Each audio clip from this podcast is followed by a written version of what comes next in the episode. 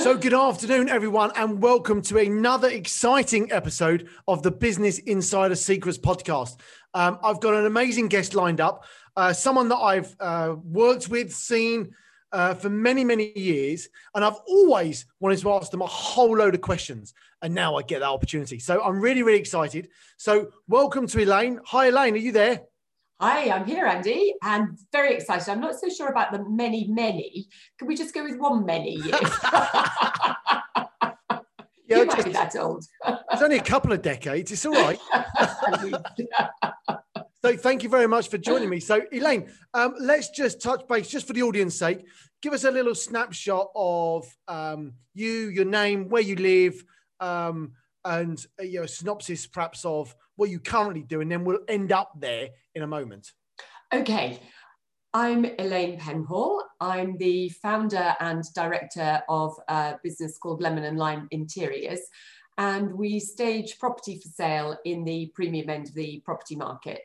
So basically we go in and get properties ready um, for sale. They go on the market with agents such as Knight Frank, Savills, Fine and Gentry, a lot of the um, independents selling premium properties. And the purpose around what we do is to enable our clients to achieve higher offers more quickly than the average property would on the market, having just been launched by the vendor themselves. Fantastic. And where are you based? Uh, we're based in the Midlands, so we're just south of Derby, but because we're very unusual in what we do, and because we've really developed a strong niche in our market, then in fact we stage all over the country now. Fantastic. All right, and we're going to end up there um, in, I don't know, forty-five minutes at a time. So I'm excited to come back to that bit, because I want to dig deep into some of how you got to there and the experiences you, you got along the way, which is the whole idea of this podcast in the first place. Now, Elaine, let's also touch on how we got to know each other. So do you want to do you want to go for that? Because it's probably better coming from you. Gosh, can we think back to that first meeting? Was that not in a shed in Calshot? I think. I, that... I th- actually, I think that may be the first meeting encounter. Yeah, definitely. Yeah, I think it might quite well have been at the point where um, I was coaching sailing, and that was what I was doing for work, that I was um, working with instructors and developing instructor skills. I was doing a lot of work around the around the world at that point, um, just doing inspections of, of sailing centres, and was very early stage of setting up the kind of water sports centres in the, in the in the Med, the things that now many people go to um, and love on holiday. And at the time, I was, I think when we met, you were working at one of the big centres on the South Coast, and I think I must have come in to do an instructor course then, and um, and you were part of that, um, of, of that um, bunch of people around at the time. And then we've kind of known one another through through our sailing over the years, haven't we? Yep. Yeah, yeah. So, yeah. Exactly that. So all revolves basically around sailing. Um, Absolutely. And Elaine and I have shared many a um, alcoholic beverage on discussing on, you know, re, re reinventing the world in many ways. Um, and that's probably, I'm going to leave it there for to start with. I think so, that's best. Without uh, without a glass of wine in my hand, I'm, I can't possibly go there. No. Uh, so, uh, Elaine, um, thanks for joining us. I, I know that uh, th- there's going to be some great questions and some great stuff that's going to come out of here. And really, what I want to start off is is you, you're based in the Midlands now. Is that where you grew up and where you you lived beforehand, or? No, I grew up on the coast in Norfolk. Um, and I could see the sea from my bedroom window, and I and I decided, age about fourteen, that I wanted to learn to sail, and so nobody in my family sailed. My dad doesn't swim, and was terrified of me going near the water. So I just pestered and pestered and pestered, and found a group that would um, that would take me um, and and um, and learn to sail then. So no, I grew up I grew up on the coast. And can I do my very proud moment today, my very excited moment today? I Today, the January edition of Coast Magazine came out, and I'm in it. So that's And amazing. Look at that. That, that's, look at that. That's, no, that's amazing. amazing because I read, you know, it's lovely to be in things that you actually read, isn't it? And Coast yeah. Magazine, because I'm, you know, I need to get back to the coast. I need to go back home. Because that, actually that piece is really interesting, because one of the things I've put down here that we're going to touch on, and I, I'm hoping we're going to get to, is P R. Um, uh, so uh, that I'm going to circle back to that as well, because I think that's really interesting. So, um, so started in Norfolk. You know, end, have ended up in the Midlands by hook, default, or whatever process. I, mar I married a guy who was a property developer in the Midlands, so okay. that was he didn't he didn't have an option to move. It was family business, and so at the, at that point, I'd just stepped off a yacht in Falmouth where I'd been teaching for um, for for a year. Um, and had no idea to do not what to do next. So um, getting married and moving to the Midlands seemed like the next the next step. Yeah, the not, next logical step in the uh, yes, in the fa in the life cycle. Yeah, yes, all right. So, so you're doing all the sort of sailing stuff, um, and you know we you, you, we talked about there about where we met. You were doing the coaching and the mm. and the stuff. Was that that's yeah? You, know, you were sort of relatively self-employed at that point rather than a business? Where were you I in was, that cycle?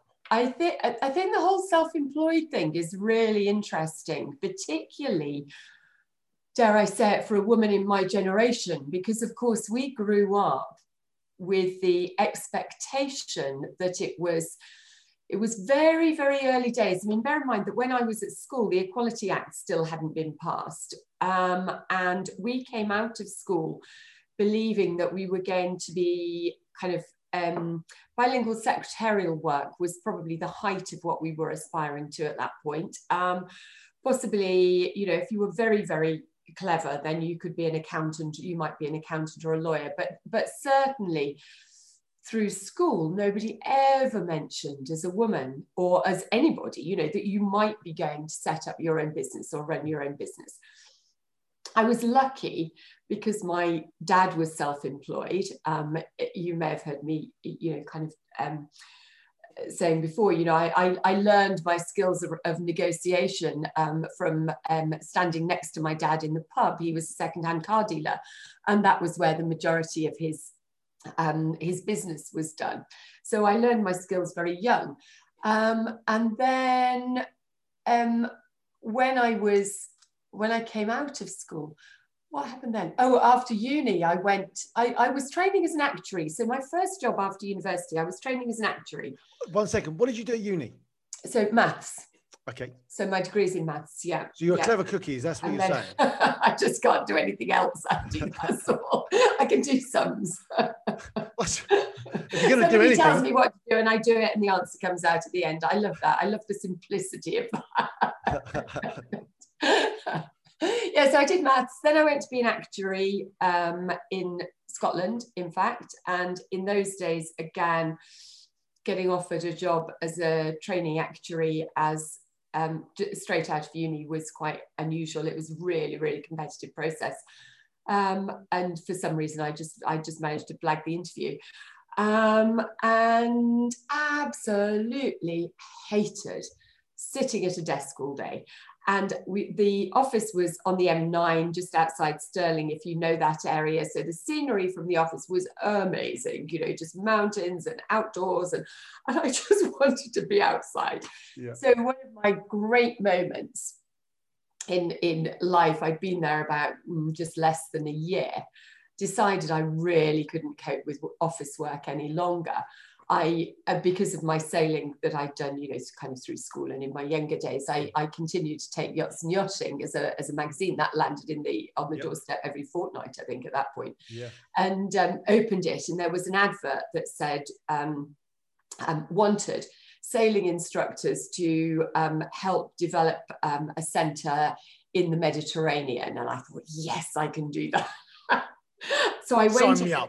I got the job, went in, and explained to my boss, who thought that I was going through this actuarial career, which you may know is one of the most kind of, you know, prestigious careers in the world. You know, you end up making phenomenal amounts of money and all this kind of thing, and walked into the, through the door and explained to my boss what I was going to do. And he, I've never seen anybody before or since comp go completely white and have to sit down. He was so shocked that I would give up this, you know, this stellar career to yeah. go and be a kind of glorified beach bum in Greece. But who was that for? What company was that at the time? Uh, Scottish Amicable at the time. So I'm not sure who they've been bought out by since, but one of them. So it was well biggest... interesting. We had um, you know, we had uh, Pete Tyler on. Uh, okay. Nielsen yeah. Holidays, for those listening, yeah. a few podcasts ago, and we we had a rendition of three hundred twenty-five different um, sailing schools on that podcast, pretty much. So uh, we had, well, we, you, yeah. Well, I mean, the, the actuarial bit was Scottish Amicable, and then of course, you know, the beach bit was was Falcon, and okay. so Pete, Pip, and I started in Nidri, uh, same day, same time, same day. Yes, that was it. You know, we were, so we've been... And that's a really nice link, actually, that, you know, we, we've already done a podcast with someone. You started work together on a beach. Like, uh, I th- probably this podcast is all about beaches. I promise it's not about beaches and sailing, but it just happens to be my network, I guess. Um, so, okay, so that's really interesting. So you, you, you, you, you, you're working on beaches in beach clubs, right? Um, well, they weren't beach clubs then. Well, no, but the no, fair, uh, loosely termed. We had clubs. twelve wayfarers. We had twelve wayfarers. We got him in uh, in them in the morning. No, no rescue boat, no nothing. But we took our complete beginners to, and found a beach for the day. We went to sleep on the beach at lunchtime. Got in them, stuck the spinnakers up, and sailed back again. Perfect. it yeah. was. It was. And then, and then had beers and a fire on the beach yeah. afterwards. Oh, yeah, yeah, yeah. We used to make mayonnaise in the washing bucket. Perfect. Had these big buckets on the balcony, and the rest of the week they were used for washing, and then for barbecue, we used to make mayonnaise. And... Excellent. Excellent. That's one of the, obviously, one of the stories that maybe I shouldn't tell, but there are worse. So, yeah, we're, uh, yeah, we are. Let's Anyone get... who's done a season will understand that there are a number of stories that we've either tried to forget, forgotten, or. Anyway, so no, in those days, the regulations were, you know, the whole uh, kind of health and safety around those things was, um, and the whole, you know, kind of regulation was was very, very different. Um, and loose. Yeah, well, it just hadn't been, it just hadn't been tightened up at that point. It was a very, very new industry. And I suppose that is really what I've done a lot of my career, um, kind of work in, in emerging industries. Yeah. And what I've learned, kind of life lessons really, is sometimes it's worth hanging in there. So I didn't with the sailing. I, I did four I did four years where I was sailing full time. Then I was one of the first, very first freelance freelance um, coach assessors. There weren't any at that point. Nobody was making a living out of it at that point, and I thought that was a really good idea. I didn't need, fortunately, to make my whole living out of it uh, because I was married by then. Um, but that's quite a yeah. You go through through period. You know, you've you've developed the career, and you've then you each year you've gone to the next level, if you like. If you were to put that in a career structure, you know, the the, the sort of the pinnacle of, you know, is or in eyes of many is that, you know, well, become a freelance trainer and a coach, and I go around you know, um, training and coaching instructors, setting up centres abroad, you know, doing inspections, and you know, that there's not really much else to go, much further to go other than that. Well, there wasn't. There certainly wasn't at that point. And even then, that was very kind of cutting edge into career-wise. Um, I mean, Pip and Pete hung in there with the same company yeah. um, and obviously ended up then running the company. But those jobs were just... you know, just uh, nobody even really knew that they existed at that point. So it's very much emerging industry, in the same way that the industry that I'm in now is very much emerging industry. Um, and the business coaching in between, in fact, that that kind of bringing um, sports coaching into business was, was kind of next career. And that, again, was very early days. Um, so it's quite interesting, really. I've been very lucky. Yeah, that, that's because... you know, obviously you then went for, because we, we just touched on this, so let's bring that together where you have, you, you, you've got the skills for teaching sailing, you know, and coaching people, because the coaching piece is the critical piece. And then you've, you've pivoted slightly and made a decision somewhere along that journey to do business coaching. So what was, what was the fundamental piece that where you thought, I need to switch here, I need to pivot into? What were the, what was the thought process? How did that happen? How did you plan that? Um, there was a step in between that, and the step in between that was um, was having the kids. So I've got four children, as you know, and um, I then and and because I was at that point by then married, obviously, and living in the Midlands, and there weren't commercial sailing schools. There were no commercial sailing schools in the Midlands no. when I moved there, so I couldn't continue and stay local. Um, to um, you know, be hands-on with the kids and continue to do the freelance stuff in quite the same way. Um, and so I then went and retrained as a teacher, and with a maths degree, you know, they Fantastic. Were throwing money, the government yeah. was throwing money at, at maths graduates to go and, um, to go and teach at that point. So I trained as a teacher and did a few years teaching in secondary school while the kids were very Amazing. little. As part of that, I then decided, well, I've got um, two very small children, um, and then subsequently had two more, thought it was a really good idea to do a master's degree in educational psychology. So... Are you, Elaine, do you like you? Because obviously four kids, a job, marriage, um, and you doing a master's. Like, do yeah. you like just being, like, do you have to have projects going on? Like... you not to fill your day, but to to feel energized? Um yeah, I'm not, I, I can't sit still. I'm not very good at sitting still. I you know I mean you know I have very high energy, and high energy people, I think, kind of need feeding, and yes. you've always got to be feeding with a new project. And also I think it's that um you know if you have an entrepreneurial brain, if that's how you're hardwired, then your brain is always doing the next step. Yeah. Um, it's always wanting to go, oh, well, okay, so I can do that. You know, I, I probably like you, you know, I have a very, very low boredom threshold. And as soon as I can do something, right, okay, that's it, next thing. You know, I'm not a finisher. You know, I can't complete and finish anything to save my life. I mean, thank God I've got a really good team that, you know, and I employ people to do that bit so that I can go off and just think, oh, okay. But you, but, but you, so that's interesting. So I was talking to someone about the same thing the other day. You know, we, you, we're very fortunate. Again, we've got, you know, twenty-four people here now that, mm. you, I can basically come up with all this craziness mm. yeah. and pass it off. Yeah, yeah, yeah. Um, yeah. And you're yeah. the same, but but we, we didn't have that when we first started businesses. It's not like a team just appears from somewhere. Like you've got to you've got to get to that. It's not like, well, here's a team of people that the government's going to bankroll for you. All right, that's probably a difficult conversation right now, uh, but um, nonetheless. Um, so let's. So you you become a teacher. You've done a master's. Yeah. So I did my master's in educational psychology. Now, what I realised when I did that was that actually my coaching, which you know, you kind of come into different careers. What I early stages, I separated my careers. I kind of thought I was going into something new, doing something different. But I learned very quickly that actually there's kind of a theme that runs through if you if you allow it to. And so I went into teaching, did my ed psych masters, and realized how joined up that was with my coaching.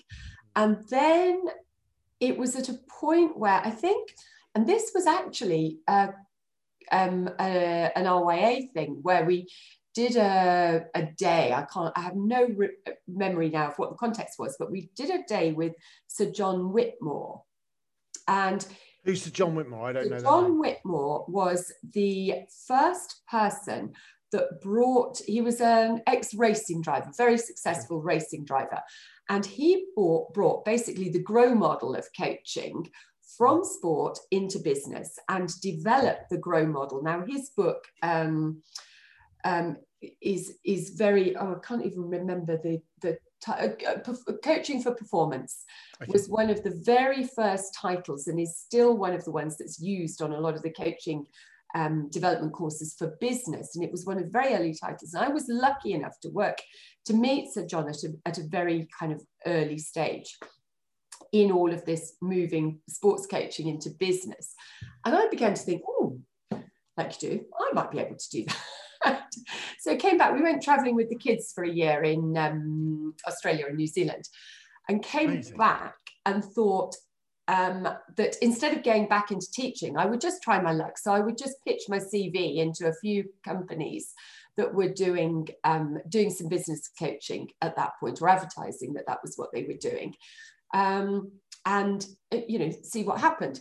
Anyway, one of them picked me up and said, yeah, come and work for us as an associate. So I did that and tied that in with doing a, Uh, a master's, which actually I, I did to postgrad diploma um, in coaching and organisational development, which was run, it was part business one through Sir John Whitmore's business um, and also through Portsmouth Uni. And it was one of the, again, one of these very early kind of business uni link-ups, um, and did that. And that was amazing. That was great fun. And so I learned loads, you know, all the kind of, you know, you, you think you know something about coaching, and then you think about, oh my God, how am I going to translate this? And the first thing was my tutor, who was um, Sue, Sue, um, Sue Slocum, who did, it, she was the hockey coach, England hockey coach at Atlanta when they were very successful, women's hockey coach. So, you know, she and I sparked off one another because we knew the, the kind of sporting background. But I remember one of my very early conversations with her, she was saying, Elaine, you need to bring more emotion into your coaching. You need to understand the emotional threads running through the coaching. And I'm going, mm, that's interesting, because actually in my sailing world, when I've got a bunch of boats going upside down, you know, in an estuary, going down on the tide, upside down, and my instructor's going, what am I supposed to do now? I don't care how he feels. You know, I just want him to sort it. Well, that comes into, that's not a coaching model. That's sort it out. Let's do it, do it now. That all coaching goes out the window at that point. Um, so that was that was a kind of a big learning step for me. And then particularly because my business coaching, I took my business coaching, and my biggest business coaching success, I spent ten, eleven years with Thames Valley Police. Um, doing a massive piece of culture change work, moving their kind of um, frontline management model, if you like, from a command and control um, uh, methodology into them using coaching as a first-line management style. And of course, initially they would say to me, well, you don't know anything about, you know, you don't know anything about policing. Um, and I regarded that as a huge weakness to start with. And then I realized that there are so many similarities with coaching, exactly that bit, you know, where you go, actually, at this point, I don't care how you feel about it, just do it. And it's really difficult, that coaching piece, because actually you probably don't know this, uh, but when, so you, when you were going into the business coaching thing, was mm. sort of when we were sort of getting to know each other, and it was that sort of uh, okay, yeah, I guess two thousand six to twelve period, somewhere mm. in that period, I mm. guess, right? And when I when I left the R Y A and worked for myself, when I was looking to pivot, you know, part of the business coaching, I was taking the coaching stuff. Mm. I was like, well, Elaine did the business coaching. Well, I'll just do the business coaching too. Um, I can do the like. And I was like, well, that's fine.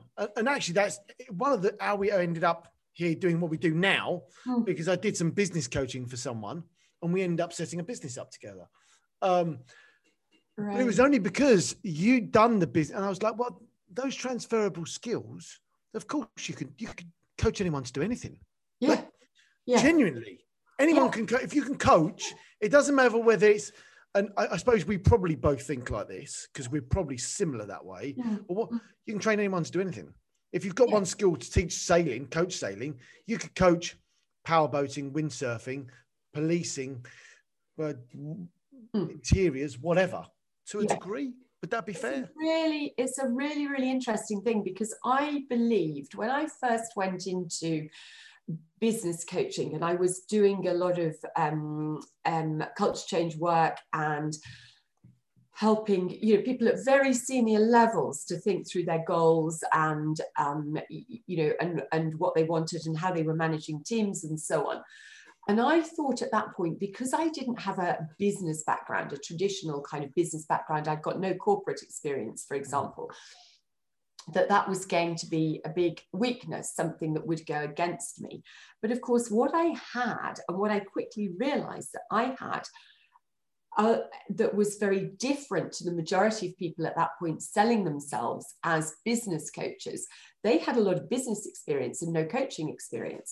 Whereas I had, you know, all the coaching experience you could possibly want, um, in a number across a number of different contexts. Um, and the fact that I got relatively little business experience, in fact, allowed me to ask much better questions, yes, because I didn't have any solutions. I didn't know the answers. So I could say genuinely, okay, so, you know, what are you going to do? What does that mean? Because actually, that's one of the biggest questions I find, is that people don't don't ask that one, yeah, but what does that actually mean? Yeah. Like, okay, you've said that, but how? Why? Yeah. They're just, okay, fine, move on. Yeah. Uh, anyway, okay. So, so I like this. So, the, the, so from the business coaching side, you know, what you obviously you've transferred those skills, and I think one of the things that I'm keen to understand there is is how did you understand that you had those transferable skills that could be used in a different industry to enable you to pivot into that? What was the sort of key thing that you thought?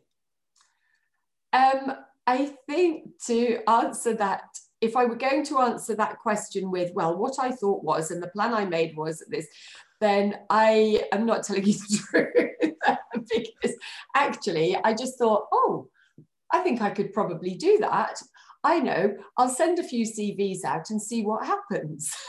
Because so, so there, but therein lies the thing is, is that you decided that for whatever reason you thought, well, I can do that. Because you fundamentally believe, and quite rightly so, that you can probably turn your hand to most things that you want to do. Is that? Yeah, so I think so. I think, you know, we talk, I have spent a lot of my working life in, you know, in different ways talking about confidence and about, um, you know, things like imposter syndrome. I've done a lot of development work um, around around confidence, and particularly confidence for women. And I think that what I knew perhaps about myself, I grew up with two brothers. Um, I was the eldest of three, grew up with two brothers, and in a very, very competitive family. My mum was very, very competitive about, you know, just stuff, and I was the dim one, so I had to learn to compete. Well, you're not um, a dim one. I'm not sure about that with a, yeah. with a maths degree. I'm well, not sure that yeah, quite exactly. equates, to be fair.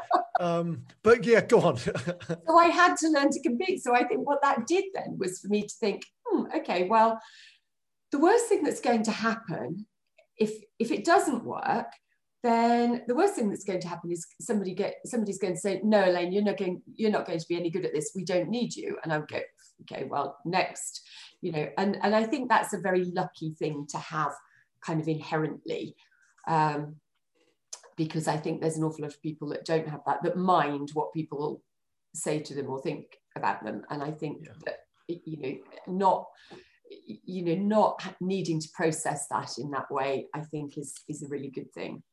Yeah. Yeah. Okay. All right. Nice. I like that. You know, that, that, that confidence in yourself, the belief that, you know, you can switch yourself to it, and the confidence. And do you think that some of that, one, you just, you related that back to your early family days, hmm. but do you think some of that is also when you were, let's say you coaching people to sell and teaching people in an outdoor, you, you just got to teach random people. You have no idea who they are. Like yeah. you just, Yeah, massively, massively, because, you know, you know, in that, in that environment, we had, you know, certainly when I started out in Greece, for example, you know, you had a new set of people arriving every week. You'd never met these people. They, you know, they knew nothing about you. You knew nothing about them. They'd come wanting to have a nice holiday and to do a bit of sailing, you know, to, maybe to learn to sail at the same time. And in those days, it doesn't happen in the same way now, but in those days, the company that we worked for insisted that we sat down to eat with our with our clients and mingled amongst the clients. We weren't yeah. allowed to group together as staff. We mingled amongst right. the clients, and that happened, yeah, and that happened three or four times a week. So you found yourself talking to strangers yes. all day, every day. I, I, I used to get, there was a, where I worked when I first started, uh, they... Um, you, they, they chose different team members to do different things. And I was always the one, well, Andy, the new guest's arriving. You're going to go and have a meal with them and sit and discuss and chat with them. And like, clearly they deemed me to be the one who was happy to sit down and talk to anyone. Um, yes, process. Yeah. Well, we all had to do it. It wasn't one yeah. team member, you know, everybody. Oh no, they, they were selective. Oh no, no, no, no. We, we all had to do it. It wasn't optional. You just did it. I was happy for the free meal. I always yeah free meals in those days. Ah no, so I always had I always had my uh, ribeye steak, and that was always they knew what I had every time. They're like, Andy's here, get a fillet steak out. That was it. Um, uh, sorry, the ribeye steak, not the fillet. Uh, they knew it. It was great. Anyway, we digress. So the the coaching piece, the business coaching piece. How long did you do that for? Well, I still have. You still do some now, don't you? Business. I still have a business that does business coaching. I don't do, I don't seek out new corporate clients through that at the moment. Sometimes people still come to me through my network, particularly if there's a problem, a kind of a high level problem where what I'm really good at, I think, in my coaching world, or what I get, got my reputation for in my coaching world, was being able to provide quite significant challenge into a difficult situation. Um, but couple that with good supportive skills as well. And so, you know, if somebody is kind of going off rail on, on their career because of a, you know, personal drama would be an example, then, yeah. you know, they haul in Elaine, you know, she'll sit down with them, whoever it is, and go, hmm, so just tell me what you're really thinking about this. You know, I wouldn't be afraid to kind of wade in with both feet and um, and actually. I don't know what you mean, having known you, Elaine. I mean, I, you know. But at the same time, do that in a way. But, but, it, but you do it in a nice way. Yeah. Well, I, you know, I mean, I hope so, and certainly, yeah. you know, that that it's been. Luckily, it's been successful. You know, I can, I can point to a number of people in reasonably senior positions in corporate environments that actually wouldn't be there. You yeah. wouldn't be in those senior positions because their career would have fallen off the rails at a much earlier stage. And, and you know, I've been introduced to clients by their H R lead as this is this is Elaine, she is your last resort. Sounds like I could have done with you a few times along the journey. Uh, so now what so how did you you obviously then set your the coaching business up? Hmm. What was the you um impetus? That's not even a word, is it? What was the uh, process to think I've got? To, I need to set up a business. How am I going to do that? You? What? How did that start? Well, I think I mean, for my coaching as a freelance coach, when I was sailing, I'd been a sole trader, so I'd worked like that for a long time. Um, so I was used to working with my accountant and doing all the, you know, all the kind of uh, accounts and whatever. I then set up the business coaching business with two other guys. We set up a limited liability partnership, again, when they were just, just kind of coming into existence. Yeah. Um, and the process of that really was that I had been working as an associate for another business, and because I didn't know how to sell myself, I didn't know how to sell myself into a coaching yeah. environment and get big coaching contracts, for example. I didn't know anything about the tender process. So I learned all of that by working as an associate, effectively a consultant for somebody else. And then I, you know, I thought, okay, well, I can do this and I can do it, you know, there, it's a bit, that relationship is always difficult, isn't it? You know, when you're, you're working as an associate for somebody, clearly I was ambitious and was bringing, bringing work into them. And I felt that I wasn't being rewarded for that or recognized yeah. for that. So that was the point when I said, mm, actually, I'm going to make a break and I'm going to try this for myself. Um, luckily, I've got really good support around me in by way of a kind of just, I mean, my accountant has always been the person that I've bounced off a lot. So set that up um, and just, just went for it, really. What do you think was the key drive to take that and make that succeed? Uh,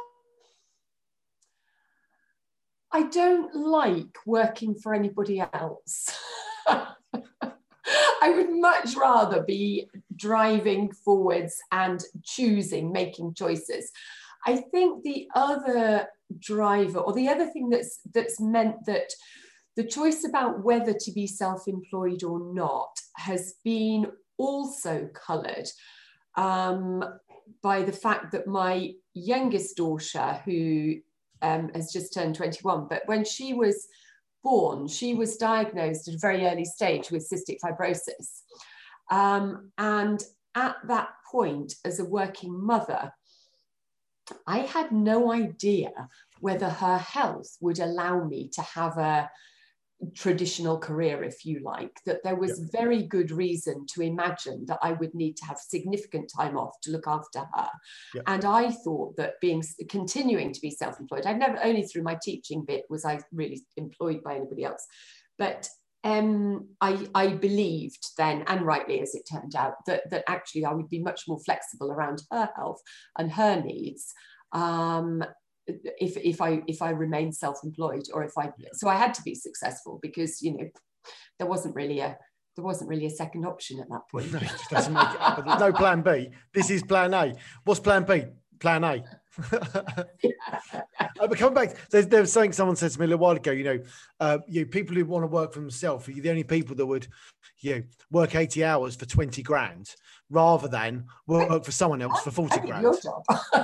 Oh, well, yeah, yeah, yeah, yeah. Uh, but you see where I'm going, that sort of uh, emphasis. So, okay, so we, we sort of, let's sort of, sort of move. We've gone from the, um, we're into business coaching, and you're now looking, you, you, you've then trans gone from there to where you are now, or was there something in between? Yeah, no, that's, that's pretty much, that's pretty much the story really. So I was running my business coaching business, my, um, Um, and the partners have changed over the years, but that still that still runs in the kind of, but I don't seek out new corporate clients at the moment, which I think is where we got to.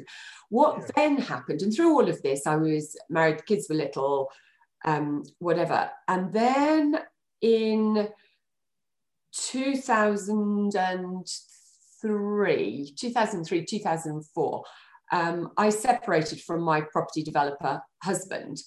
Um, and when the when eventually the financial settlement and you know all of those things had sorted themselves out, I came out of that that marriage with a chunk of um, property, part residential, part commercial. Mm. It was two thousand eight by that time, and I it had, just goes to show how long that takes to go through, right? Yeah, well, it was yeah, it was a long yep. time for all kinds of reasons, but it was complicated. Yeah, yeah. And and so it's two thousand eight. Suddenly, I've got this chunk of property. I've got four small children to feed. And I didn't really know anything about property except what I'd learned kind of over the kitchen table at home, you know, just chatting over the years. So suddenly, you know, you have to get your shit together, don't you? Quite rightly, yeah. Well, mostly because, you know, I had lots of conversations with, you know, all the advisors that were around me at that point. And um, what was I going to do? You know, was I going to sell it? Well, it's two thousand eight, you know, you're not going to sell it, darling. Because actually, that's a good point, actually, because that two thousand eight, you know, there was a financial crash. You know, property prices probably plummeted, I guess. I, I mean, Nobody I, wanted I, to touch commercial property with a barge pole. No. So, and part of the portfolio is commercial. So I just had to grit my teeth and get on with it, you know. Nice. And so I kind nice. of learned. Because actually, that that's, you know, many people go through a very similar situation in varying circumstances. But all of a sudden, they're at home with the kids. Oh. You already had a career, you already had stuff going on, mm. but you're not like, okay, I need to make this happen. Mm. Is that fair? Yeah, yeah, yeah, yeah, yeah, nice. yeah, yeah. You know, it's it's worse. You know, your marriage has just fallen apart. You've got four small children, one of whom has a life-limiting condition. You know, all the kind of doom and gloom that sits around that. Um, one of them was so severely dyslexic that he couldn't stay in mainstream school, so we had to make all kinds of decisions. I had to make all kinds of decisions around that. And I've got one business that's kind of running along by itself, but needs quite a lot of me. And then, you know, the world stopped. And so part, and, and some of it, the advantage in the coaching world at that point was that actually nobody, all the budgets for bringing in external coaching um, fell away. Yep. So a lot of that work fell away at that point. Mm. Um, and so, you know, to do. So I learned basically that the way to get the best rents and the best sales on my now portfolio of property was basically to make them look at something that I might want to live in. You know, although they might, weren't necessarily the kind of property I was going to move into, I thought, well, actually, if I were going to live in this as a tenant, what would I be looking for? So suddenly my properties looked, you know, looked right at a time when a lot of landlords were being berated for, you know, letting out horrible properties, and I was changing kitchens. Yeah, well, I was just changing kitchens and bathrooms like they were going out of fashion. I spent, you know, huge amounts of money at that point to um, to get things looking not, you know, relatively small rent property, but just everything had to look, had to look right. And then a very good friend of mine moved to Budapest with her husband's job, and she, her, their property was um, tenanted. They have, had a lovely four bed house in the village where we were at that point. And they had tenants in, tenants moved out. She was living in Budapest, put the house on the market. I drove past and then phoned her and said, Susie, you cannot put the house on the market looking like this. You know, you just can't, because nobody's going to buy it. Um, and so basically she said to me, well, I haven't got time to come back and sort it out. You do it. So... Well, everyone I, needs a case study, Elaine. Well, I didn't even know.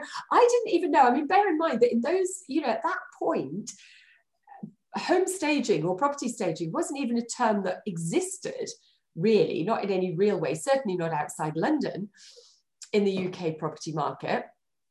I didn't know it existed. So I went and sorted that out for her. Property then sold for over fifty grand more than the agents ever thought it was going to fetch. Amazing. In, in a really, really difficult market. Um, I did a similar thing for another friend um, who, who kind of said to me, just come and have a look at this.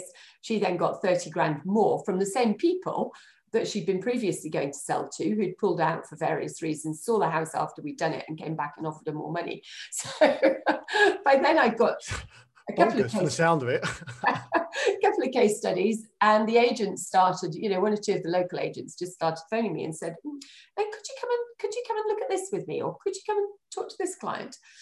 And basically they didn't want to have the difficult conversation that sits between uh, vendor who wants to get a high offer on their property and an agent who's looking at the property going, oh good lord, I can't sell it looking like this, um, and they wanted me to stand in the middle of that conversation. So I did that. Just, just on that, and sorry to interrupt you on that, but coming back to the coaching side of what we'd already we've already spent, you know, half an hour talking around around that as well. Vital skill right there. Absolutely.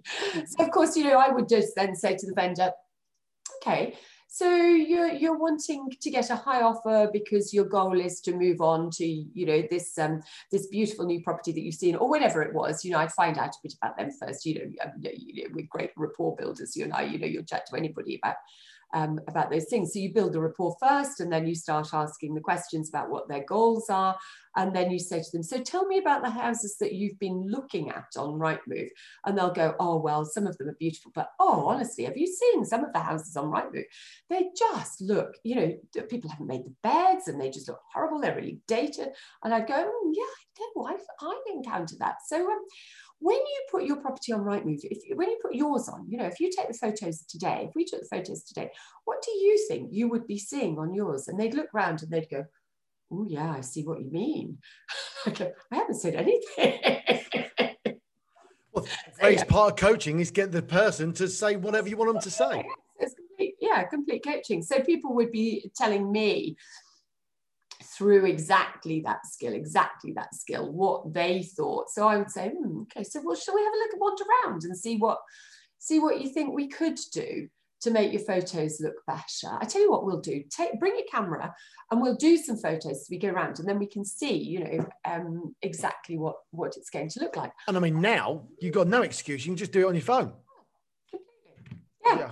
Yeah, yeah, completely. So we would do all of that, by which time people would be saying, oh, yeah, well, I need to do this and this and this. And of course, the agent is just standing in the corner going, how did you do that?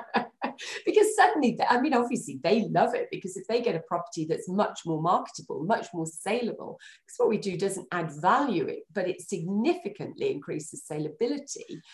And if they've got something that's more saleable, then they're going to get their commission at a higher rate, because we know anything that and you're quicker. Going to sell, yeah, anything that you're going to sell sells at its highest price point in very quick time. Nothing sells at its highest price point if it's on the shelf for a long time. Yeah. I mean, that's, you know, just kind of economics of marketing, isn't it?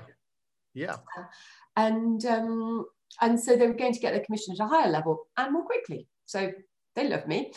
Um, so I was doing that underneath my property investment business for a while, maybe two or three years. And then I began to think, I ought to be charging for this. And, you know, I started charging for it. And then eventually I was just being pulled you know, in all directions doing that. The business built kind of by itself at that point. Yeah. And my architect, in fact, said, I sat down for coffee with him one day and he said, so Elaine, Elaine hold on a second, we don't all have an architect. So, so just, I think we just need to break that out a little bit. It's not like, it might be, I've got a friend who's an archititect, but we don't all have, oh my arch, I mean, we've all may have got an accountant, I can relate to that. But I haven't got to the point of, oh, my architect. Yeah, um, but bear in mind, I was I was married to a developer. Yes, I, I, I'm putting your plonker here. Um, so. so, I've done a lot of projects. I mean, my houses I've pulled apart. You know, we've completely rebuilt um, several houses as well. So I, I kind of got the experience of which walls you can pull down. And, um, you know, my architect believes, very strongly believes, that I'm obsessed with drains, because always if we start a new project, the first thing I say to him, so David, um, how are we going to get the water away from this new roof? And he'll go, oh, you're always worried about the drains. It's the hardest thing. Where does that come from though? Why is that? Well, I think because I've lived in very old, very damp houses. And if you can't get okay, the water, you're like, just get rid of the water. Problem, yeah. Okay. Right. Get rid of the water first. So really, this new business has sort of, you know, over time has just gradually, organically grown before. So it wasn't like, okay, well, let's set up a new business today.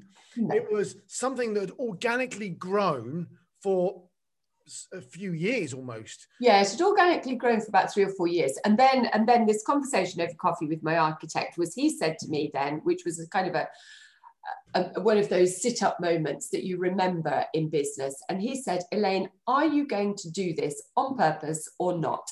Because if you're going to do it on purpose, then do it on purpose. You know, set up, aim to grow the business, decide where you're going with it and get on with it. He said, but but you can't just kind of faff around with it forever. Yeah. Which I think was the difference between, you know, being somebody, if he'd been wrapping it up a bit more, he would have said, you know, Elaine, are you, are you looking for a hobby business in this? Are you looking for a lifestyle business? Are you looking for something that you can build and exit? You know, where are you going with this? Yeah. And that was pretty much that conversation. And I went away, obviously, and thought about it and thought, um, actually, I need to, to do this. If I'm going to do it, I'm going to do it on purpose. And again, you know, those scary moments, because you're in a completely emerging market. Nobody else, or very, very few people are doing this. Yep. We're doing this in the U K, um, which gives opportunity and obviously huge threat. You know, yep. It's kind of both sides. Well, because people don't want to pay for it. It's something they've never heard of. They don't want to pay for it. That's the first thing. They're like, well, why would I pay for that? Yeah. That's the key thing.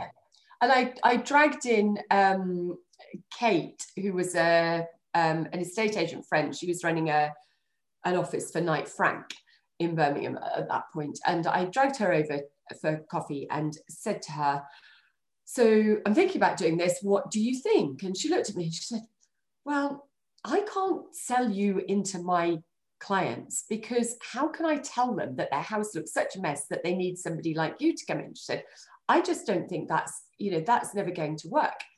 So I said, okay then, well, you know, let's, you know, I'll have a think about it and, you know, think about how we might wrap that up. And, you know, just kind of went away and thought about it. Anyway, three years later, Kate jumped ship from the office that she was working for at that point, and now she works for me. So she's she heads up my sales team. So. Fantastic. Fantastic.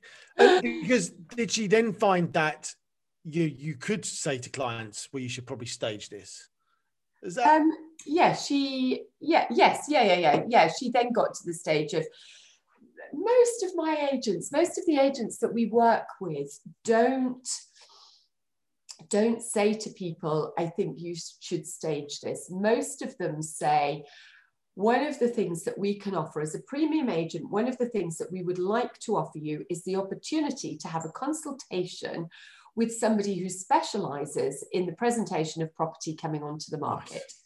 Yep. Would you like them? Would you like me to ask them to give you a call? And that's how we train the agents, if you like, that we work with. That's what we want them to be saying. We don't want them to sell our service in. No. We're very good at doing that ourselves. Yeah. We've got, you know, all the all the tools in the box to, to be able to do that. And we've equally We want to go in. We know that we can make a significant difference to virtually every house that's coming onto the market, yep. because people live in houses in the way that they live in houses, and it's not the way that houses then photograph at their best. Yep. So we can make a difference to most things. Yeah. But we don't, so we just ask the, the agents to introduce us as part of their U S P, if you like, of being a premium agent in that yeah. area. So I think there's another another takeaway there from, you know, what you were saying is, you know, you're you're thinking about, okay, so I'm I'm, I'm going to set up this business. I'm going to do it on purpose. So if you're going to do something, don't faff around with it. Make a decision that this is what you're going to do and make yeah. it happen. First part. I think, yes, I think there comes a point where that's what you have to do. Yeah. And then, and then you then, okay, then you're then thinking, well, okay, how do I get that, you know, who, who's the market? And you've identified estate agents, makes perfect sense. Mm-hmm. So you've then got a friend who's an estate agent you've had a conversation with and a coffee with. Mm. So that, that you've had a conversation around getting, excuse me, um, getting some advice and some information to mm. think, you know, how would you do it? You know, what, what a sort of pluses and minuses, is that is that well, interestingly, she told me she told me not to. And another estate agent friend um from the sailing club, who runs a big agency locally across the Midlands, um said pretty similar thing.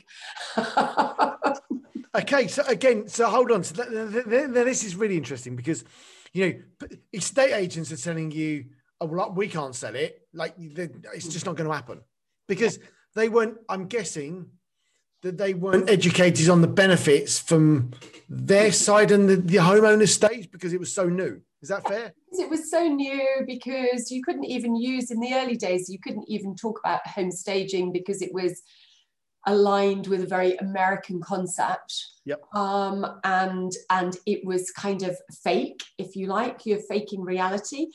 But, but new homes do it every day. Well, and also, you know, you put your suit on to go to an interview, or you clean your car before you take it to, to, to, to the car dealer to sell it, don't you? Yep. But we don't. We have a bizarre relationship with property in this country.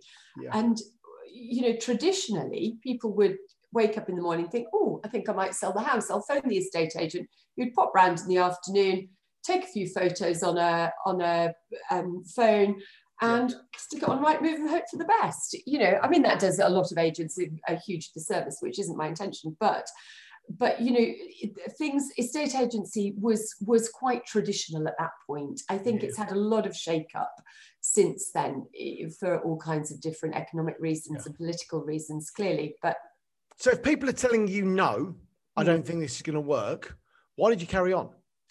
Same reason as I got a job as an actuary straight out of straight out of uni, because um, everybody at uni, you know, the whole all the careers advisors said, um, this is the hardest career that you can possibly, you know, you won't you won't get through an interview. They never employ women straight out of uni, blah blah blah, all of those things. And I came out of uni with three job offers to go and be an actuary.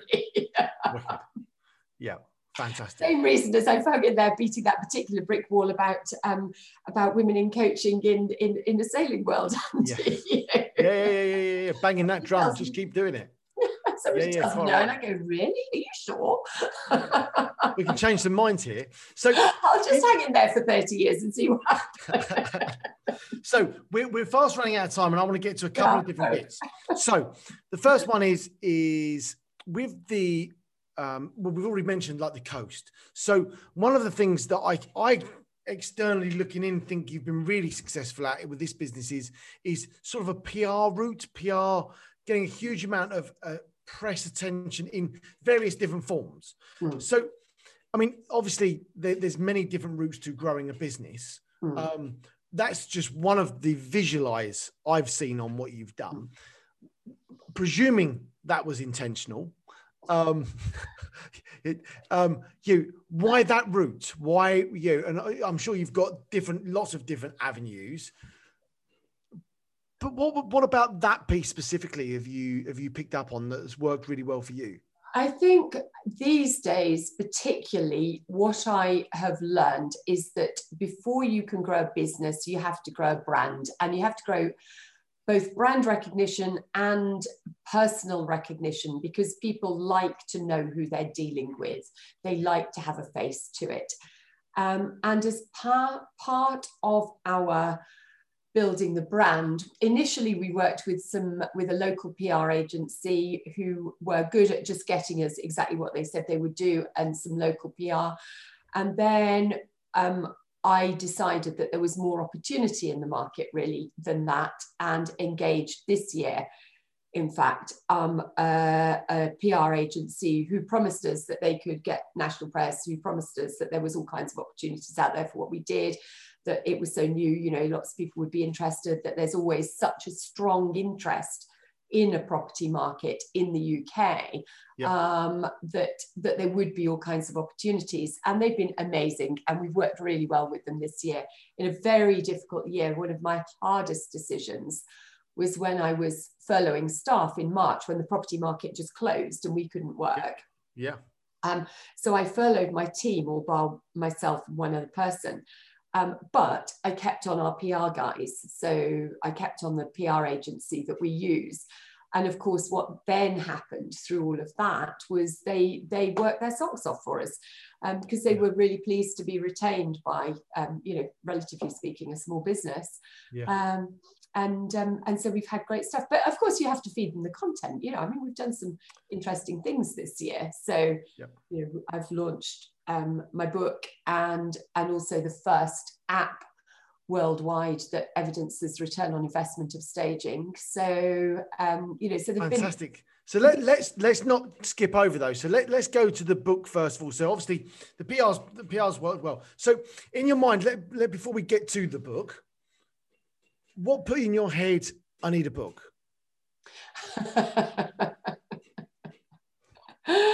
Okay, I. Um, met at a couple of property conferences a guy called Daniel Priestley. Have you met Daniel? Have you come across him? Right, okay, read everything he's written. Um, um, and as part of um, what he calls key, his key person of influence strategy for, for developing a business, one of the themes of that is to publish. And he gives very good kind of messaging around how to do that and what you might do to do that, to become, you know, kind of somebody who's who's looked at as, as a person of influence in your industry. Yep. So I decided, right, okay, well, there's nobody else doing it. Um, you know, nobody else has published in the U K. There is virtually no literature that's vendor facing, so facing, you know, that a homeowner can pick up, that tells them what to do to get their property ready. Yep. There are a number of books that talk to would-be home stagers, but almost nothing that talks to um, a vendor about what they should be doing to start. Yep. So, so I thought, okay, well, that's the book I'll write. Hold it up, because I know I know you're going to have a copy there. So sell high, sell fast. Perfect. Absolutely. So How you, you, to sell your home for the best possible price in the quickest possible time. Which is what we all want to do when we sell our house. Well, of course. Like, yeah. yeah. Let's keep it simple and easy. We want to flog our house and we want to get as much money for it. That's well, it. Because then it allows you to do the next thing in life, don't you? You know, yes. Moving house is a life stage. It marks yeah. the start, the end of one life stage and the start of the next one. Yeah. Why would you not want to be in the best possible financial position to go and do that? Totally agree. So let, let's just talk about writing the book. So, you know, you've got this idea, because it's all very one thing about saying, I want to write a book, or I'm going to write a book, or having that decision.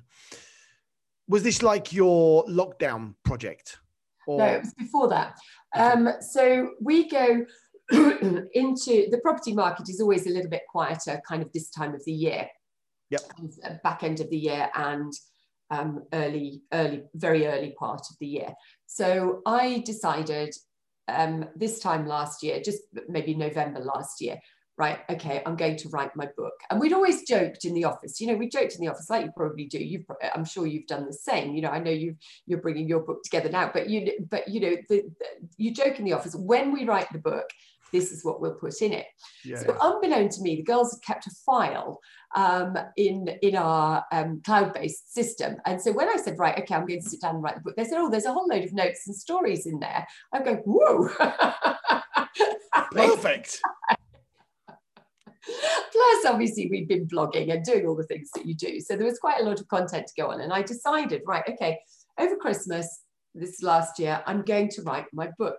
So I wrote on the board in the office, you know, this is about goals. So going back to the coaching, you know, you have to have your goals. So I know from doing my master's and stuff that I write at a thousand words an hour. Yeah. So I said to myself, right, okay, so, and, and, and I've been told that the best length for a business book like this was between thirty and thirty-five thousand words. So I said, okay, well, if I write three thousand words a week, then I'll get this book done in ten weeks. Fantastic. I can do that. That's only two months. Maybe some weeks I can do a bit more. So I, I wrote, I wrote all that, you know, three thousand words per week on the, on the board in the office, on the whiteboard. And um, so I had no excuse, you know, I had to stick to it. So I would then say to the team, right, okay, don't call me until ten o'clock this morning, because from five, I, I, I get up very early. So from five until ten, I'm writing. So, you know, and obviously you have to do a bit of thinking in that, and drink about six cups of coffee in my world. No. I was going to say drink some wine, but between five till ten in the morning is perhaps a bit early. Even for me. Oh, sorry. There's a five somewhere. It's five o'clock somewhere, isn't it? There you go. So, um, so yeah, so I just, so I just sat down and wrote it, and writing it was really um, not that, not that difficult. The writing process wasn't that difficult. The difficult things, there were two difficult things. One was finding my voice in the early chapters, because my, the early chapters of the book are really the kitchen, what I call the kitchen table conversation, talking to people about why they need to do something different to get their best sale now, to the way that property was bought and sold kind of fifteen, twenty years ago, pre-internet, pre, um, pre, um, you know, online marketing of property, pre all of that kind of thing. So it, the first couple of chapters explain the need for all of that, the kind of Instagram generation, the people that are going to be buying their home are looking at homes very differently. And it was hard to find my voice in the beginning. So I kind of launched in at chapter three and started telling people what color to paint their walls. And why they should why they should remove the dead animals off the walls before they sold, and you know, all the things that people do in the houses, and why they ought to, you know, just um, um, throw out the carpets and pick up the knickers off the floor, and you know, all the things that you just go into houses and you go, really? You've got to wonder, haven't you? And then I was extraordinarily lucky, because through our through my networking and um, some of the conversations that we had had through the business, I met a woman called Jane Dowell, who's a freelance um, journalist who writes a lot of stuff for the Times, property stuff for the Times and um, House Beautiful, you know, a lot of the magazines and the, and the property press. Mm. And I had developed enough of a relationship with her, kind of chatting to her, to be able to have the cheek to say to her, Jane, look, would you mind awfully if I sent you a chapter and you just came back to me and said, you know, I know it doesn't work. I don't know why it doesn't work. Come back and tell me what else I need to do. And she basically ended up, she write, she, unbeknown to me, she teaches journalistic writing as well. And she took the whole book, went through it with a fine tooth comb, with a, you know, red pen equivalent, you know, said, yep, you know, this, this, this, and this. And I rewrote whole great chunks of it with her help, which was amazing. And yeah. so... Then and, and that kind of whole rewrite editing. I had really good publishers. I worked with Re a company called Rethink Press, who do a lot of business publish publication, and just really, really good publishers. Um, and they were so supportive through the whole of this kind of real pain of, um, you know, you've kind of, it, it really is. I, I've described it, and in timeline, it's very much like having another baby. You know, you kind of have this. The beginning of it is really fun. It's really exciting. You know, and and and and there you've got the conception, which is, you know, you've got this embryonic book, if you like, and then you have. I hated being pregnant, and it was a bit like that. You know, just going through that whole. We went through it a few times. The, yeah, I know. I hated it. I hated small babies too, but I, the kids are, were amazing. Once they got to about eighteen months, they were lovely. So. But then, then doing the reviewing and the editing and getting the book to, to print was that whole very painful, just exhausting process. Um, but I had a lot of help along the way, and I, you know, and I made some really good relationships along the way, some really good friends along the way. So, so do you basically say that you should publish a book, or, or did make a book, or to make you as a authoritative figure in your industry, for want of a better word? I think it's, I think it's been an interesting thing because, you know, as we've said, I'm pretty confident to start with, but it gives you a whole new level of confidence, because when people say to me, you know, or say to us, oh, you're too expensive, why should we work with you? I can get what you do much cheaper from blah, blah, blah. I can say, well, of course you can get it much cheaper with so-and-so down the road, but what you have to remember is that we are now regarded as the authority on this subject. I wrote the book, we developed the app, I have also developed um, the accreditation for home stagers that we're now going through a whole process of that as well. So we do the training, everybody else comes to us. So you can get it cheaper, go for it. Absolutely, yeah. Oh, and that's, and that's um, there's something called the uh, product, the category king. So what you want to do in emerging markets is set yourself up so you are the category king. The category king typically has eighty percent of the market share mm. when they go forward. Now, at that point, if you are the, once you're the category king or household name, mm. you basically, I'm not saying you charge what you like, but you get to a point where you you, you control the category. So you are the category king in that industry because you've put all those different things into place. Yes, which is absolutely key piece to do. Creating your assets. I mean, that's what we're doing now. That's what I've spent a lot of time doing over the last year or so, just building all the assets up in, into the business to so that we we've got things that we can point to. And what I want is not to be chasing leads, if you like. And you know that, you know, early stages of a business, you spend your life chasing leads, you spend your life pinging out marketing, you don't know where it lands, um, all of that kind of thing. I want to be able, I want to be in the position, and increasingly we are, we are in the position of being able to sit at my desk, somebody will pick up the phone and say, Elaine, I've got this property that wants, that I need to get onto the market, it's going out at X value.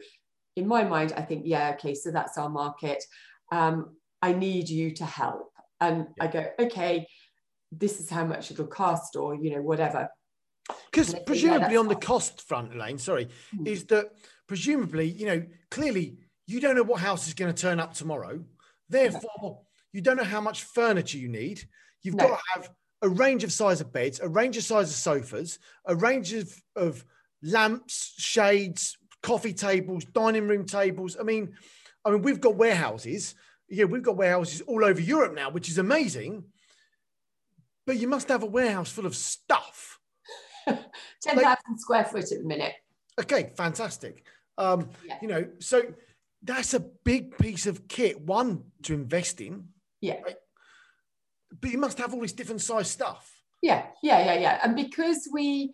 there are furniture rental companies, and we could go okay. and do third-party rental, and in some cases, and certainly for the expansion model, we will use some third-party rental. But what, what building our own inventories enabled us to do is then to be very, very flexible, because we don't work with, um, because the majority of our houses aren't new build. We do do quite a lot of new builds. They tend to be kind of high-end new builds where a developer's doing three or four on a plot, perhaps very niche properties, which are yeah. lovely.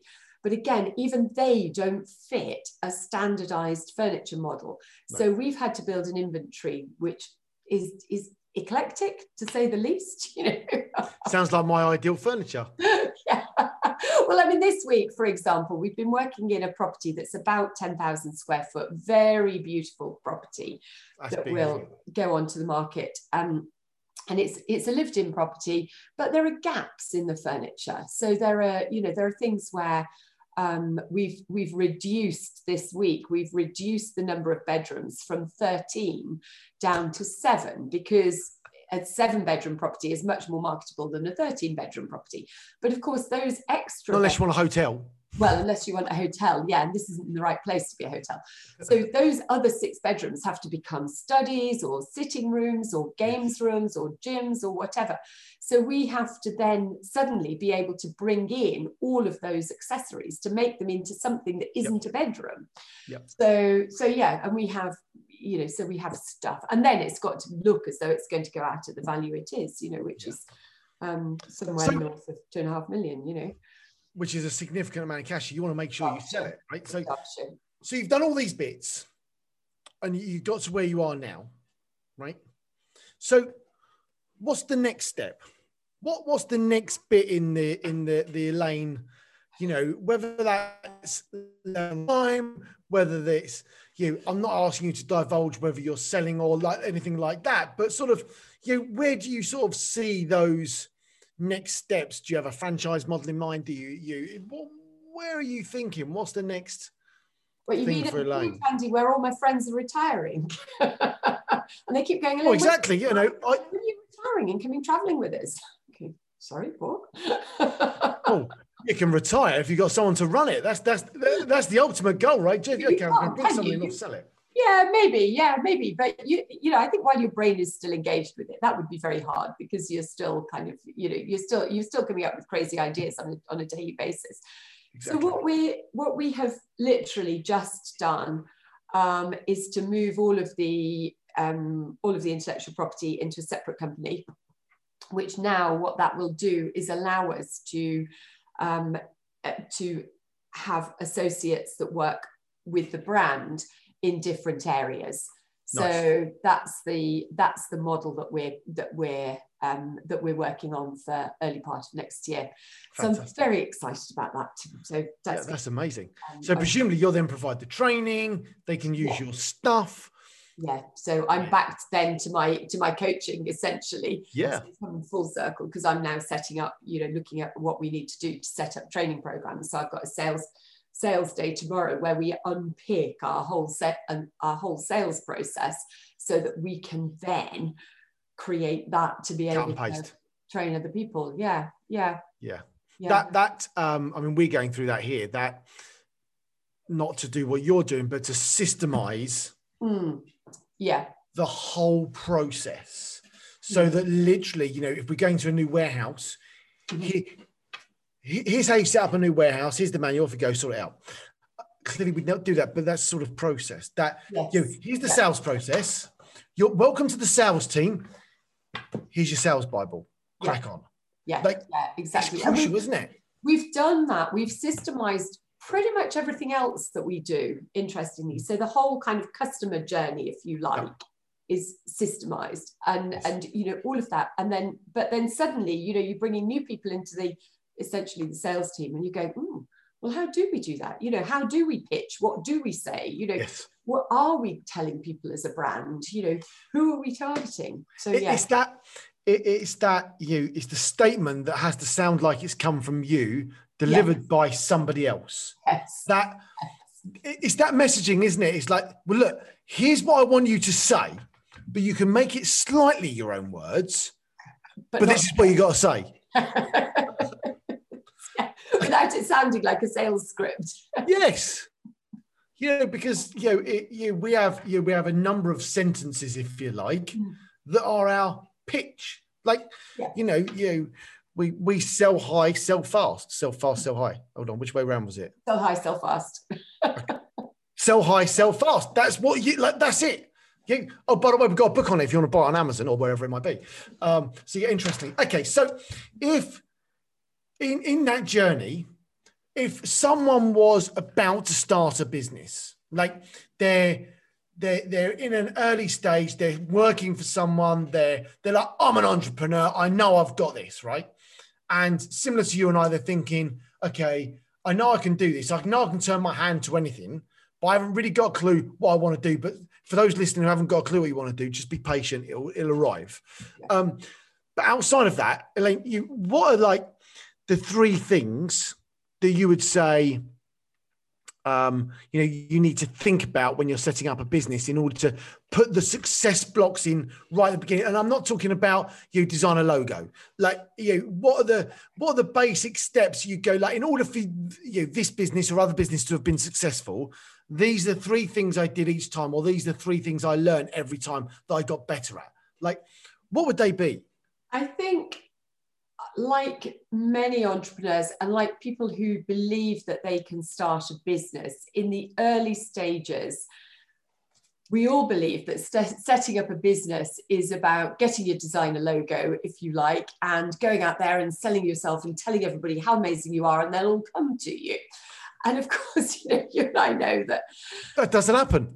I like that. Yeah. So I think the the difficult part for me, like many people, I think, setting up businesses with that kind of brain, is to sit down and do your planning first. You absolutely have to go through the agony of writing business plans, of pinning down your financials, all of those things.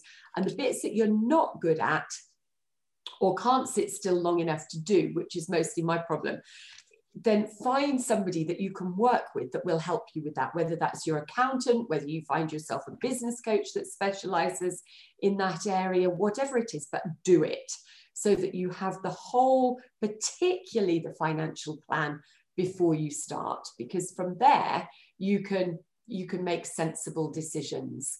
Yeah. Um, can I just add one thing to that though? Hmm. Is if you put out that plan, and I, I know we're going slightly off topic and interrupting you, sorry. But if you do put a plan in place, and you, you, we, we all put the best plan in the world together, and an opportunity arises during that, don't be afraid to deviate away from the plan slightly if it's still going to get you to where your goal is. Yeah. If, if an opportunity, you because sometimes we've got, well, that's not that's not my plan.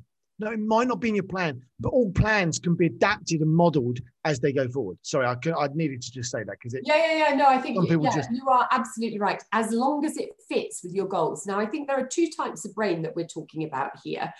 One is the kind of person that's going to do the planning and absolutely stick rigidly to the plan because that's the plan and that's how they're going to build the business. And I would strongly suggest that that's not somebody that has an entrepreneurial brain. The entrepreneurial brain will go, right, okay, so I've done the plan, I've got through the plan. Ah, now, oh, look, there's another opportunity over there. Ah, let's go and see what's happening. I used to call that, I was, I used to generally say that I was crippled with opportunity. Yes. Because I had so many ideas going. Yeah. That I yeah. was just crippled by them. I just, yeah. there was just so much. Yeah. yeah. And that's hard, isn't it? You know, that yeah. is hard. Just learning to kind of, just, just kind of distill the noise into something yeah. that you can actually then action. Otherwise, you've got so many things going on at the same time that. Yeah. No. Interesting. Coming back to what I said a moment ago, if anyone's st- stuck on business ideas, I do have a list of them that I have of all the things that I've come up with over the years that are just waiting to go. So get in touch. I can I can send you a list. Um, anyway, sorry. Go on. So that's do something else. yeah. So that's the first one: planning, uh, getting the financials right, and making sure that's all tight. Yeah, I think. Make sure you've got a strong network around you, because whether that's family, friends, um, whether it's your advising team, what, whoever you need in your advisory team, because running a business, especially at the early stages when you're doing it largely by yourself, can be a very lonely place um, and a very scary place. And if you haven't got a good network around you and people who will say to you, come on, let's go and think about something else for a couple of hours. It's really hard to do that for yourself um, to start with. I have something there called proximity is power. So you surround yourself with people that are, so you if think about it, you know, in many different ways, but you know, if you surround yourself with people that smoke, you're probably going to smoke. If you yeah. surround yourself with people to go to the gym, you're probably going to go to the gym. If you surround people yourself with people to go sailing, you're probably going to go sailing. Whatever that is, and business is no different.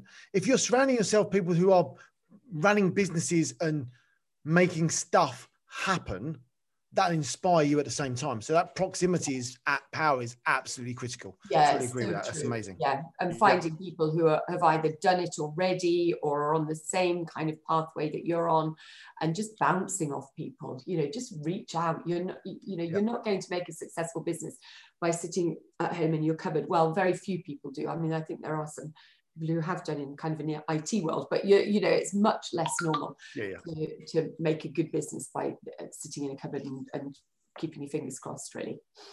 Okay, perfect. And third one? Um, interesting. What would be my third? Honestly, I think it'd just be brave. You know, grit your teeth.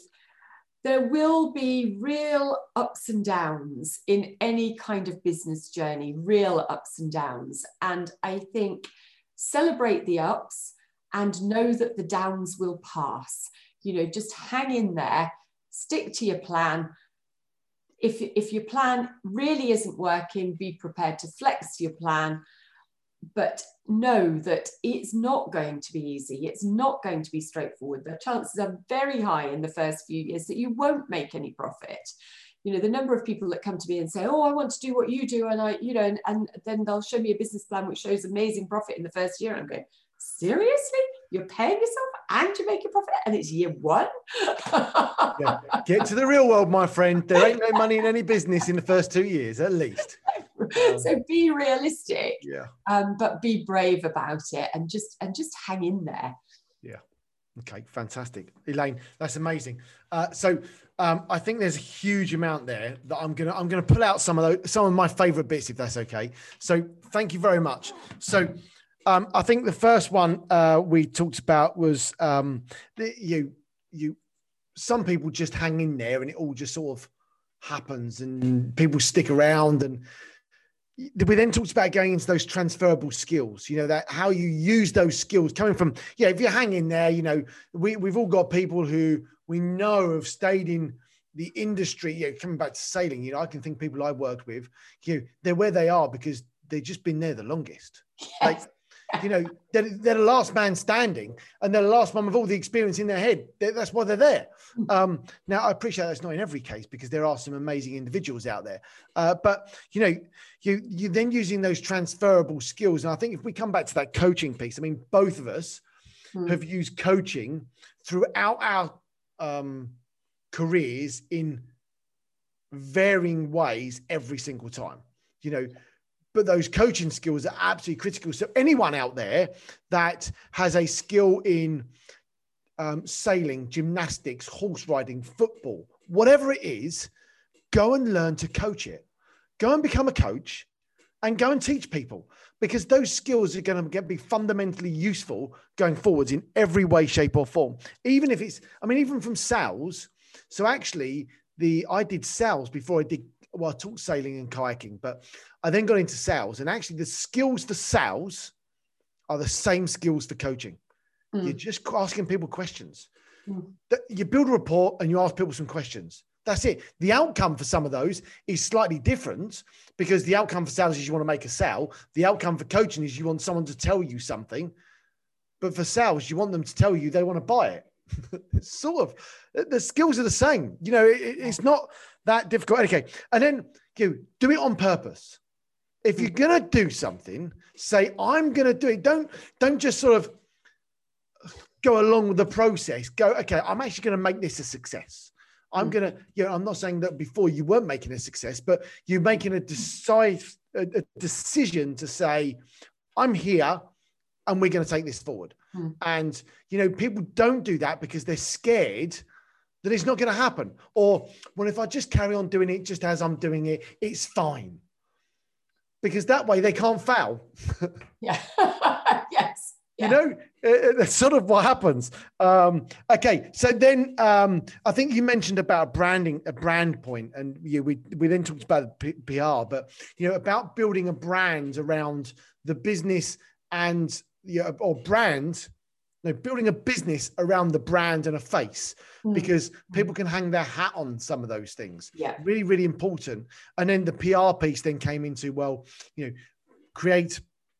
You're using a P R agency to put yourself to market, but obviously finding the right P R agency. You know, we've we've not done any of that in in our business, but I've done them in other businesses. Mm. And it's about finding the right P R agency that's going to work for yeah, you, completely. Not necessarily just picking one off the shelf because that won't work.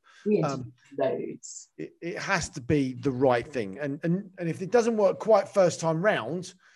You might find another one. We didn't mention that, by the way, but I guess that, yeah, that's critical. To say, um, because, you know, it's like, it's like ads, you know, we've worked with a couple of ads agencies over the years. Some haven't worked, but some have just worked. Like, mm. doesn't mean say, oh, well, no one's going to buy our stuff by doing Google ads or ads or whatever. Like, it will work. You just got to find the right people to support you. And then we talked about a book, and I loved you talked about a gentleman called Daniel Priestley. So I'm going to look that up. Um, but he, you know, the methodology of of making yourself as the authoritative figure in the industry is absolutely key, and I love that. So yeah, we've all we all talked to, about that earlier. Um, but that's certainly something we're doing that I'm definitely going to be taking. You know. And, and I think I've talked about this on some of my drive times, actually, for those that have listened to those, is you know, we've, we've built that from doing webinars. We've done the webinars, we've recorded them, and we've just transcribed them. So actually coming to the content piece that Elaine was talking about, you know, we've actually taken a lot of that out. We've still got to go and review that, obviously. And that's where the, Elaine's clearly told me that's where the pain comes. So um, excellent. I've got that to look forward to. Uh, and then the three key things that you you you came away with. One is setting up business about the planning and the and the, and the, the finances and making sure that's right. I added in you you don't be afraid to to switch that or adapt the plan as you progress. And I think the other thing that we both have done is execute the plan. It's all very well having a plan, but it's pretty pointless if you're like, I'm going to set up a business, I'm going to do this. If you never do it, you never execute it, you ain't never going to make that happen. Like, regardless of the numbers you put in there, because we all overestimate how much money we're going to make in that first three-year business plan. I can guarantee we'll all put, yeah, I'm going to do fifty grand, one hundred grand, a million pound, whatever it is. None of it, divide it by five at least, right? And you're going to be somewhere broadly. I need to come up with an exact number for that. I think that would be good. But anyway, the planning and finance is absolutely and execute on it. Second one, build a network around you. The proximity is power thing, both of local business owners, you know, people that you trust, people that can advise you. And I wouldn't necessarily say, depending on your network, not always that's going to be your friends and family, because your friends and family will always... Siri didn't have a clue what I was talking about there. Apologies. Um, so, uh, but the, but family and friends will always give you one skew. They're either going to tell you, it's amazing, you're great, go for it, and the idea is crap. Or they're going to tell you, the idea is crap, don't bother, don't waste your time. And it actually is a good idea. And I'm not saying every family or friend is like that, but people are scared by their own um, inhibitions, and they're, they're worried about their own self mm. and actually being... You. What you want a friend is to say, I have no idea how you're going to do it, but I'm going to support you and clap you every single step of the way and just cheer you on. Like, that's generally what you want from your friends and family. That, that you know, so if you're friends or family and you've got people doing, just go, I have no idea how you're going to do it. Bloody good luck to you. And I'm going to cheer you on from the sidelines. And if I can help, I'll help. Um, that's all you need from family and friends, um, as far as I'm concerned. Um, and then the last thing, again, what probably links into that is about being brave. Like, how just go and make it happen and don't be frightened. Just keep going for it, because it will happen. Consistency is the key. Um, I know I've pre-wrapped that up in, I hope I've gone through all that. I think there was a few others in there, but that, that's my key takeaways, because I love all of those. Um, so, so Elaine, um, thank you very much for your time. But before we wrap up or go anywhere like that, because I know every single person who's listening to this will buy a house at some point and will definitely sell a house at some point. The odds tell us. So ninety-nine percent of people listening to this are going to um, buy and sell a house. Um, I don't know what the stats are actually on you people that only buy one house. You probably know that better than me. I, I don't love know, to know actually. That. There aren't very many people who only buy one house. I mean, of course, renting is much more common now, but it, you know, in this country, which it didn't used to be, even in the high end. So I guess, you know, it may be that people only buy one house, but generally, people will buy and sell a house at least once in their in their lifetime. And if you're a business owner, you should be looking to invest in certain things. Now, property may or may not be your investment option, whatever that happens to be. Um, but if you are going to invest in property, then you're going to need home staging. Um, and because as you grow that, you're going to need to expand that and make that capitalize. So Elaine, give me, first of all, um, where people can get hold of you. Um, that's the first thing.